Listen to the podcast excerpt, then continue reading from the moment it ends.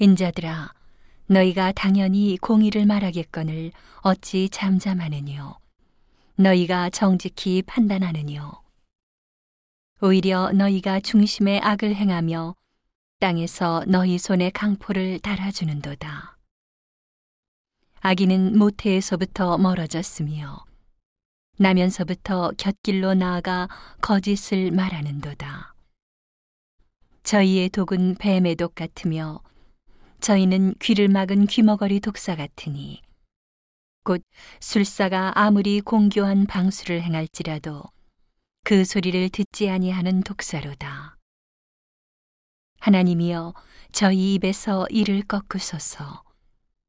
여호와여 젊은 사자의 어금니를 꺾어내시며 저희로 급히 흐르는 물같이 사라지게 하시며 겨누는 살이 꺾임 같게 하시며 소멸하여 가는 달팽이 같게 하시며 만기되지 못하여 출생한 자가 일광을 보지 못함 같게 하소서.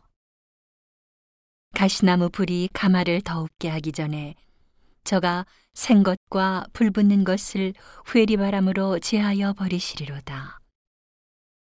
의인은 악인의 보복당함을 보고 기뻐하며 그 발을 악인의 피에 씻으리로다. 때에 사람의 말이 진실로 의인에게 가품이 있고 진실로 땅에서 판단하시는 하나님이 계시다 하리로다.